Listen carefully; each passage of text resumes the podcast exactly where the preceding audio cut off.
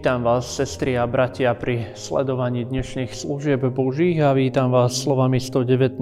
žalmu, kde v 105. verši čítame Sviecou mojej nohe je moje slovo a svetlom môjmu chodníku. Amen.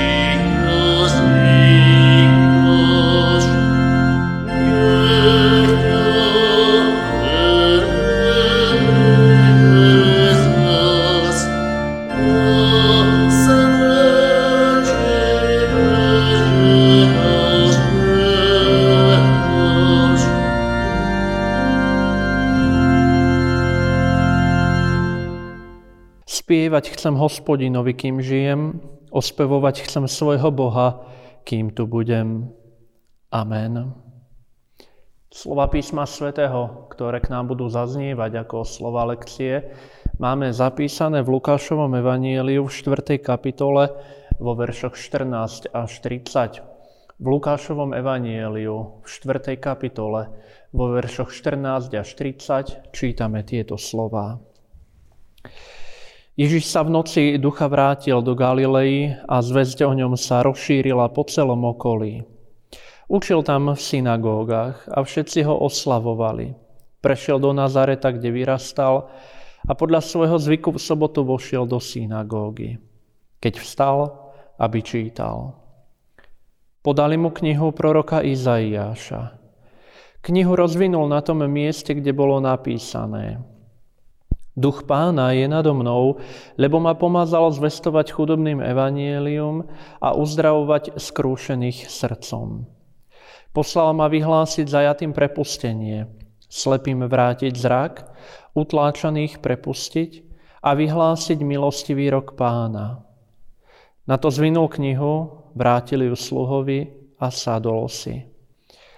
Oči všetkých v synagóge sa opreli na ňoho. On pokračoval. Dnes sa splnilo písmo, ktoré ste práve počuli. Všetci, ma presvie... všetci, mu... všetci mu prisviečali a obdivovali jeho láskavú reč, ktorá vychádzala z jeho úst. A hovorili si, či to nie je Jozefov syn? A Ježiš im hovoril, iste mi poviete toto príslovie. Lekár, uzdrav sám seba. Aj tu vo svojej domovine urob to, o čom sme počuli, že sa stálo v Kafarnaume. On však povedal, amen, hovorím vám, že nejaký prorok nie je vzácný vo svojej domovine. Pravdu vám hovorím, začias Eliáša, keď sa nebo na 3 roky a 6 mesiacov zavrelo a v celej krajine nastal veľký hlad, bolo v Izraeli mnoho vdov. Ale Eliáš nebol poslaný k nejakej inej, iba k vdove do Sidomskej Sarepty. A začias proroka Elizea bolo v Izraeli mnoho malomocných, no nikto z nich nebol očistený, iba Náman zo Sýrie.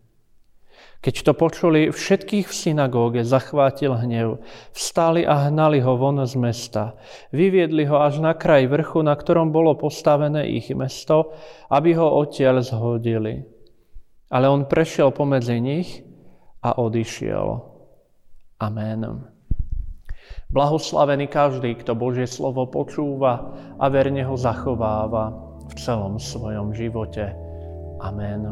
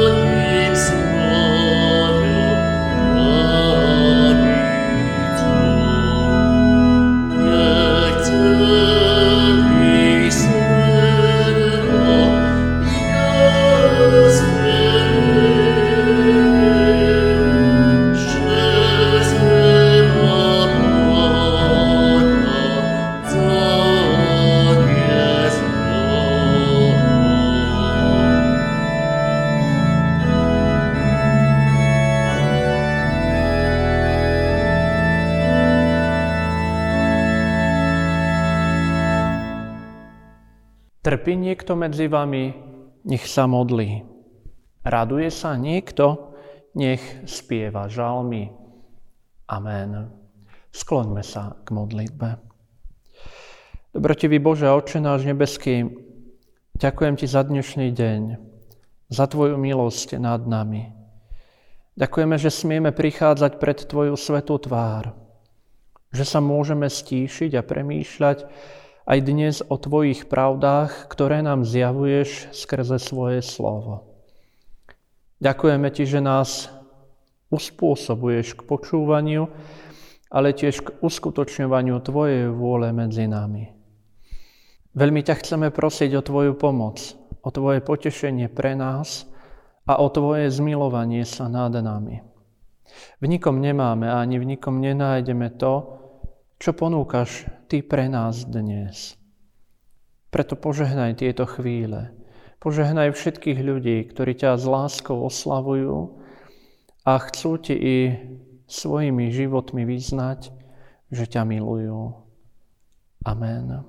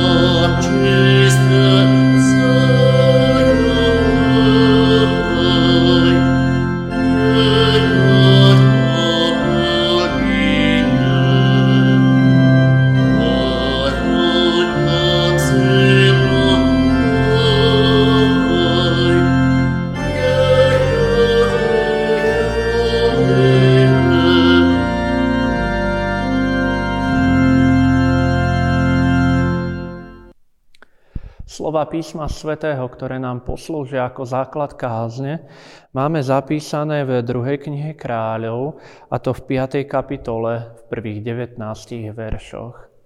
V druhej knihe kráľov v 5. kapitole v prvých 19 veršoch čítame tieto slova. Náman, veliteľ vojska sírskeho kráľa, bol zaslúžilým a váženým mužom u svojho pána, pretože skrze neho doprial hospodin Sýrčanom víťazstvo.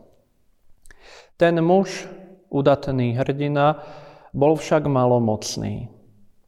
Raz vyrazili sírske prepadové skupiny a v Izraeli zajali dievčatko. To slúžilo Námanovej žene. Raz povedal o svojej panej, keby tak môj pán zašiel za prorokom, ktorý je v Samárii, ten by ho zbavil malomocenstva. Náman šiel a podrobne oboznámil svojho pána s tým, čo hovorilo dievča z Izraela. Sýrsky kráľ povedal, vyber sa a choď. Izraelskému kráľovi pošlem list. Vybral sa teda a vzal so sebou 10 talentov striebra, 6 tisíc šeklov zlata i 10 sviatočných šiat. Izraelskému kráľovi doručil list tohto znenia. Spolu s týmto listom posielam ti svojho služobníka Námána, aby si ho zbavil malomocenstva. Keď izraelský kráľ prečítal ten list, roztrhol si šaty a zvolal, som azda Boh, aby som usmrcoval alebo oživoval. Veď ten posiela ku mne niekoho, aby som ho zbavil malomocenstva. Posúďte len a zistite, že hľadá proti mne zádrabku. Keď sa Boží muž Elizeus dozvedel, že izraelský kráľ si roztrhol šaty, odkázal kráľovi. Prečo si si roztrhol šaty? Nech len príde ku mne. Pozná, že vie v Izraeli prorok. Náman prišiel so svojimi koňmi i vozmi a zastal pri vchode do Elizeovho domu. Elizeus mu po poslovi odkázal. Choď, umy sa sedemkrát v Jordáne a telo budeš mať opäť zdravé ako predtým. Náman však nahnevane odišiel. Povedal, Myslel som si, že on sám vyjde, postaví sa, bude vzývať meno hospodina svojho Boha, zamáva rukou nad postihnutým miestom a tak ma zbaví malomocenstva. Nie sú azda damaské rieky, Abama a Parpar lepšie než všetky vody Izraela? Nemohol som sa v nich umyť a ozdravieť? Zvrtol sa a nazlostený odišiel. Tu pristúpili jeho služobníci a prehovárali ho. Otec môj, keby od teba prorok žiadal niečo náročného, iste by si to urobil. Či to neurobiš tým skôr, keď ti povedal, umy sa a budeš čistý? Zostúpil teda, pohrúžil sa sedemkrát v Jordáne, ako to žiadal Boží muž, a jeho telo dostalo mladickú sviežosť bol čistý. Na to sa vrátil s celým sprievodom k Božiemu mužovi. Keď prišiel, zastal pred ním a vyhlásil. Teraz som poznal, že i nikde inde nie je Boha iba v Izraeli. Teraz príjmi, prosím, od svojho služobníka dar. Elizeus povedal, akože žije hospodin, ktorému slúžim, nepríjmem. Hoci naliehal, odmietol prijať. Vtedy Náman povedal, keď nie, dovoľ, aby sa tvojmu služobníkovi dostalo aspoň toľko prsti, čo uvezie pár mulíc. Lebo tvoj služobník už nebude prinášať spaľované obety ani obetné dary iným bohom, jedine hospodinovi. Hospodin však nech dovolí svojmu služobníkovi výnimku. Keď môj pán vstúpi do Rimonovho chrámu, aby sa tam kláňal a oprie sa o moju ruku, ukloním sa zároveň i ja v Rimonovom chráme. Ak by som sa teda v Rimonovom chráme poklonil, nech to hospodin svojmu služobníkovi odpustí. Povedal mu, choď v pokoji. Amen. Milí bratia, milé sestry, určite sa mnohí zhodneme na tom, že byť chorý je veľmi nepríjemné. Nech je to choroba akákoľvek, aj obyčajné prechladnutie, máme pocit, ako by náš život nebol ako predtým. Kvalita života prudko páda. Celý deň riešime iba únavu, servítky, trápi nás kašeľ, dusíme sa, máme teploty. Predsa však veríme, že vyzdravieme a budeme môcť pokračovať v našej činnosti.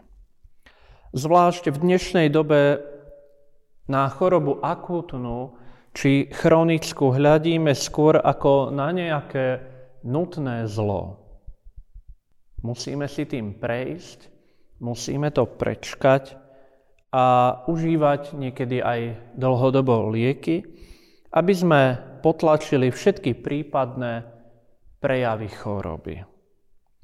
Vravieva sa, že zdravý človek má mnoho prianí, túžob, snov a ambícií, ale chorý človek iba jedno. Byť opäť zdravý. Súčasná doba, súčasná medicína nám akoby zastiera zrak pred iným pohľadom na našu chorobu. Ako som už vyššie spomínal, na chorobu hľadíme ako na bežnú vec. Niekedy však môže byť choroba pre dobro veci. Podobne ako mnohí lekári tvrdia, choroba je veľmi dobrá, lebo je to čas, keď si naše telo odpočinie od stresu, napätia, od všedných problémov. Avšak na chorobu môžeme nazerať z podobného pozitívneho uhla, aj pokiaľ ide o naše vnútorné prežívanie. Niekedy sa k dobrým záverom dopracujeme práve tými provokatívnymi otázkami, prečo práve ja, prečo ma to postretlo, prečo nemôžem ísť kam chcem, prečo nemôžem byť s kým chcem, prečo som chorý práve teraz. My, kazatelia, často voláme po zastavení a spomalení sa. A choroba je skvelým priestorom na to, aby sme sa zastavili. Sme donútení premýšľať o dôvodoch našej choroby aj z iného pohľadu. Nemusíme všetko nutne hodiť za hlavu a utvrdiť sa v tom, že to prejde.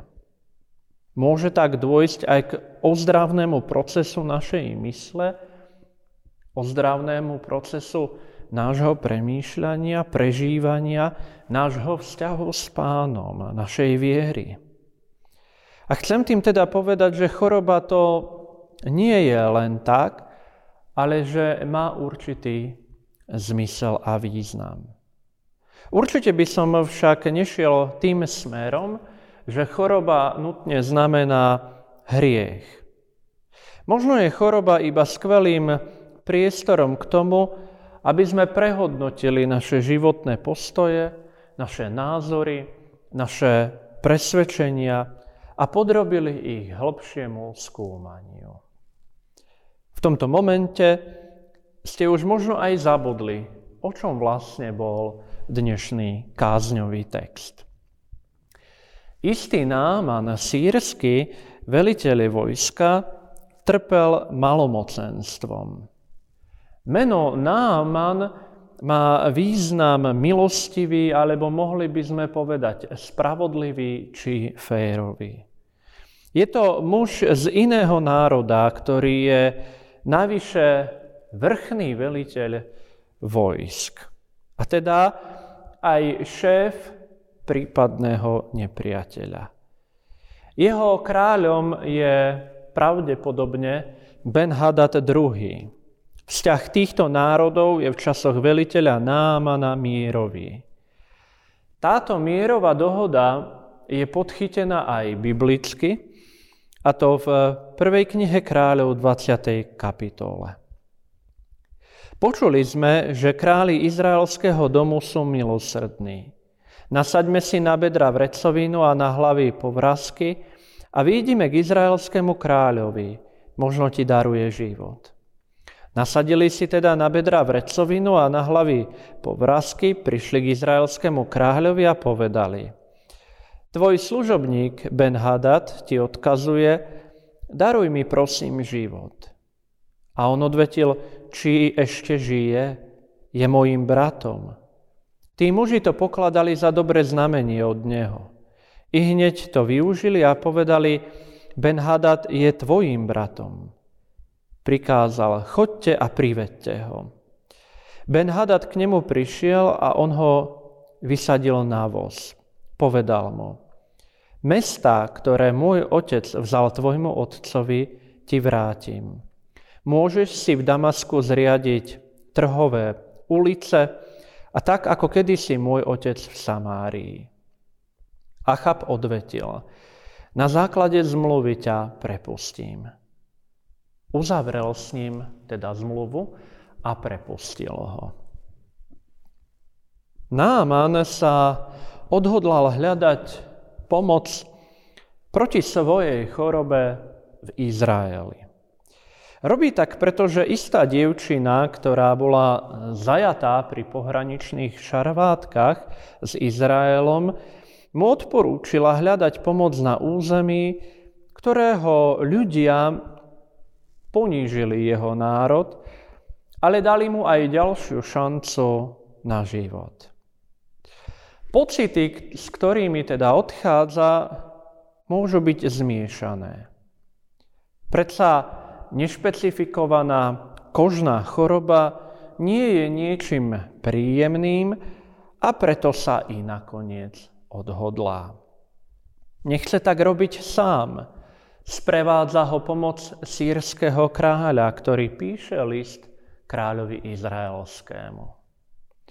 Strach, obavy a skúsenosti z minulosti však spôsobujú, že izraelský kráľ tento list nepríjima s pochopením, ale práve s obavami. Že Nahaman je tam ako špech a cez neho si hľadá Ben-Hadad zámienku na vojnu. Za obyčajnou chorobou sa tak môže skrývať nepríjemná hrozba. Aby sme mohli súdiť izraelského kráľa Joráma, museli by sme si obudiť jeho topánky. Sýrsky kráľ to myslel dobre, lebo si myslel, že prorok je podriadený kráľovi, ale nebol. A z toho vzniklo nedorozumenie, ktoré mohlo mať veľmi zlý dopad na diplomatické vzťahy medzi Izraelom a Sýriou. Domýšľavosť, skúsenosti z minulosti a strach vyvolal v Jurámovi obrannú reakciu, a to natoľko, že nemohol veci posúdiť triezvo, skutočne, ale uveril vlastnej konšpiračnej teórii. Pritom vysvetlenie bolo jednoduché. Náman bol naozaj iba chorý a hľadal pomoc. Niekedy si my hľadáme rôzne komplikované vysvetlenia, komplikované pochody v hlave, ale vysvetlenia a aj riešenia bývajú niekedy tak jednoduché, až sú pre nás podozrivé. Až keď si kráľ roztrhol šaty na znak rozčúlenia sa a pokánia zároveň, až vtedy ho oslovil Elizeus, ktorý požiadal kráľa, nech príde Náman k nemu a tak pozná, že je v Izraeli prorok. Náman ide za Elizeom domnení, že urobí abraka dabraka a uzdraví ho. Lenže Elizeus ho posiela umyť sa do Jordánu. To Námana veľmi nahnevá. On potrebuje priamo pomoc. A navyše chce tým azda Elizeus povedať, že v Sýrii nie sú dobré rieky, čo to na neho skúša? Prečo mu nepomôže nejakým elixírom, nejakou mastičkou, čímkoľvek, ale posiela ho kúpať sa do Jordánu? Prečo pomoc nemôže prísť priamo, ale vyžaduje si aj jeho pričinenie či rozhodnutie? Je to preto, bratia a sestry, aby sme pochopili, že liek a pomoc sa niekedy skrýva tom našom premýšľaní. Niekedy je to o našom rozhodnutí, či budeme zdraví. Náman fakticky išiel k cudziemu človeku. Nepoznal ho. Nič o ňom nevedel. Mal iba nejasné svedectvo nejakej zajatkyne, dievčatka, ktorému dalo odporúčanie. Celý čas je ochotný vyskúšať proroka v Izraeli. Celý čas je ochotný zistiť, nie len to, či o zdravie, ale či je naozaj hospodin s Izraelom. Keď sa však má okúpať v Jordáne, cíti sa ponížený. Hrdosť, jeho pícha a lokál patriotizmus mu nedovolí, aby tak urobil. Namiesto triezvého uvažovania, premýšľania, tam má na to iných. Sám je ovplyvnený emóciami a radšej bude chorý, než by mal priznať, že Jordán lieči, že Jordán je pre neho vyslobodenie z útrap.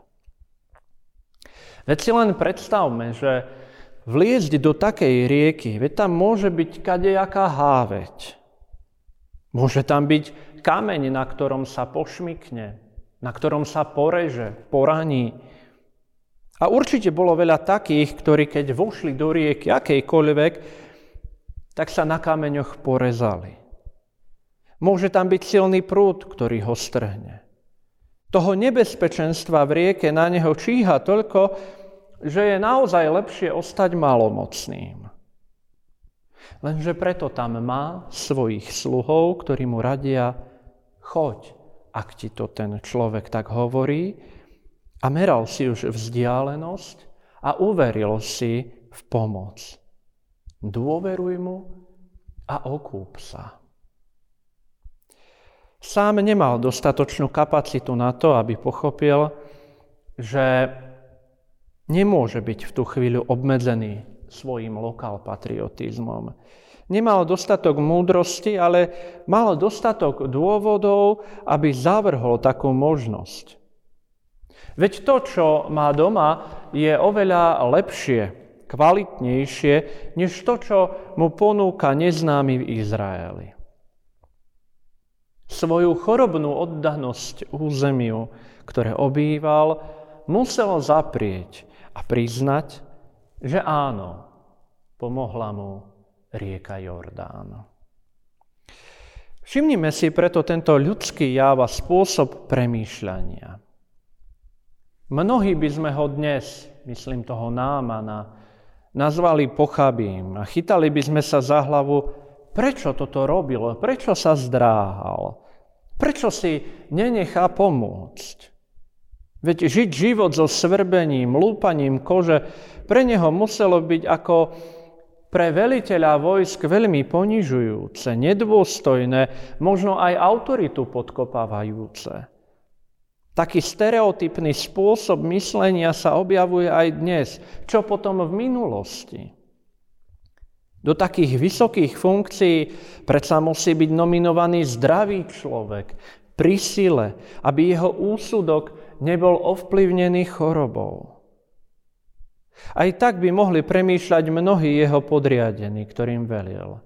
Náman nemá veľa možností.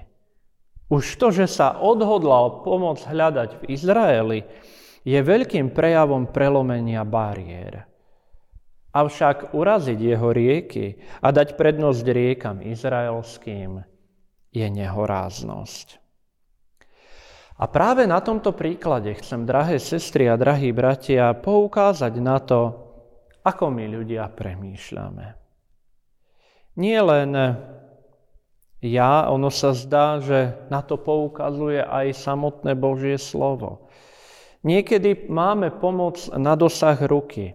Vieme, čo treba robiť, aby sme skvalitnili náš život a boli zdraví. No predsa to neurobíme. Ako námanovi nám v tom braní naša pícha, hrdosť, pocit výnimočnosti, že v mojom kraji, v mojej dedine, v mojom meste je všetko oveľa lepšie ako v tom vedľajšom kraji, vedľajšej dedine či vedľajšom meste. Ja osobne sa s tým, stretávam veľmi často a mrzí ma, keď vidím tú rivalitu medzi dedinami, rivalitu medzi cirkevnými zbormi, rivalitu medzi matkocirkvami a cerocirkvami.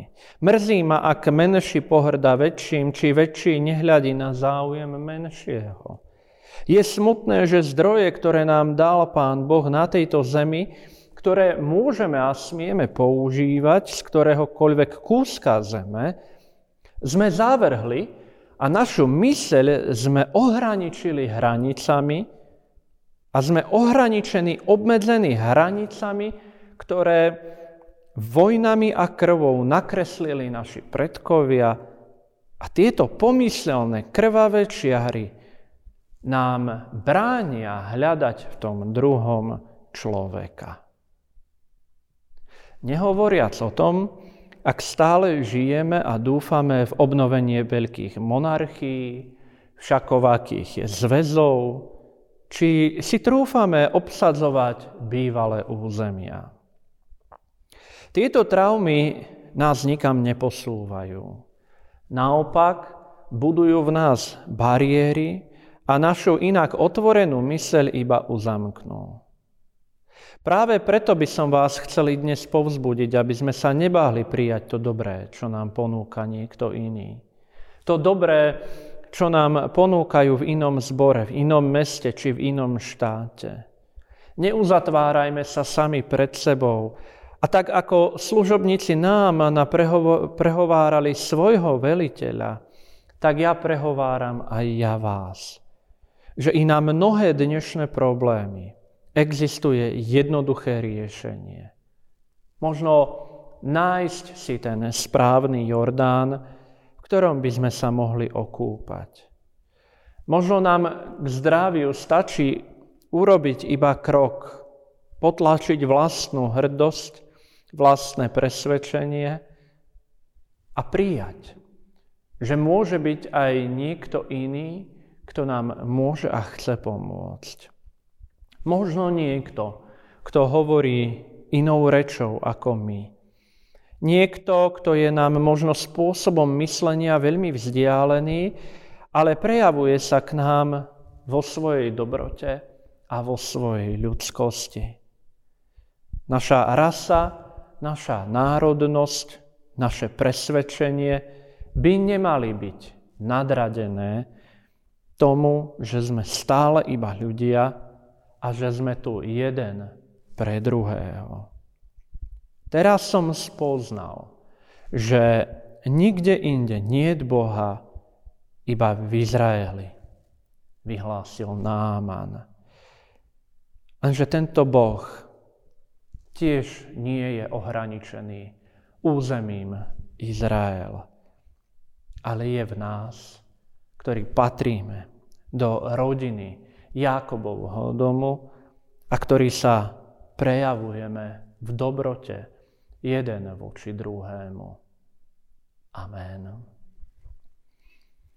Láskavý náš nebeský Otče, ďakujeme Ti za krásne slova, krásny príbeh, ktorý je ponaučením pre mnohých z nás, aby sme sa neuzatvárali pred ľuďmi.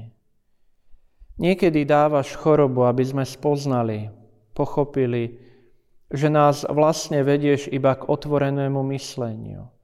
Možno nás vedieš k pokore a zanechaniu našej vlastnej hrdosti, aby sme tak našli liek v niečom obyčajnom, čo bolo dosiaľ odmietané. Robíš tak preto, lebo ty sa pyšným protivíš, ale pokorným dávaš milosť. Preto bývajú naše choroby aj tvojim prostriedkom, ako nás viesť, vyučovať a napomínať, ak si počíname zákerne, ak chceme ubližovať, ak chceme konať záškodnickú činnosť, ak chceme odmietať niečo iné, čo nám nesedí do našich predstav. Ty nám tak ukazuješ, že tvoje predstavy a tvoj spôsob vedenia nás ľudí je oveľa dôležitejší. Pane, prosíme, otvor naše srdcia, aby neboli uzavreté nejakými vlastnými predstavami z minulosti, ale dovoľ nám posúvať sa ďalej a nech sú tie naše srdcia meké, schopné absorbovať aj inakosť a nie tvrdé, ktoré od seba budú odrážať všetko, čo sa nám nepozdáva. Pre meno Ježiša Krista ťa prosíme o otvorenosť. Amen. Otče náš, ktorý si na nebesiach, posved sa meno Tvoje, príď kráľovstvo Tvoje, buď vôľa Tvoja, ako v nebi, tak i na zemi. Chlieb náš každodenný daj nám dnes a odpust nám viny naše, ako aj my odpúšťame vynikom svojim. I neuveď nás do pokušenia, ale zbav nás zlého, lebo Tvoje je kráľovstvo, i moc, i sláva, až na veky. Amen. Milosť Pána Ježiša Krista, láska Božia, dar a účastenstvo Ducha Svetého, nech je so všetkými nami teraz, ale i vždycky. Amen.